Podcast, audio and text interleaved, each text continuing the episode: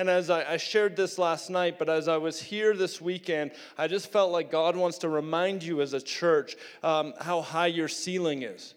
There's a really high ceiling in here. I know you've all looked, look up, everybody look up, look how high it is. And I just had this picture of a bunch of people walking around like they were hunchback and they were in like a low ceiling room and they don't want to hit their head. And I felt like God was saying to remind you dream bigger. Journey Church, it's time to dream bigger. It's trying to dream bigger for you. Stop acting like you're small and you're hunchback and you can only dream so big. Look how big the ceiling is. Look how big that God has created. We serve a big God.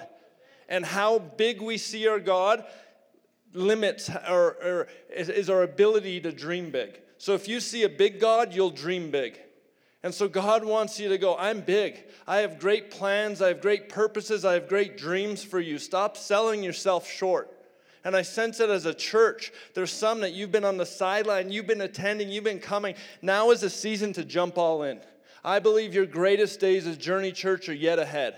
I believe that God's saying this is a critical moment in your journey and there's something amazing. And I just, maybe you've been attending for a while and you go, I need to get in. I need to talk to the pastors and say, what can I do to serve? What can I, because I believe God's going to do something incredible to reach Calgary through this church.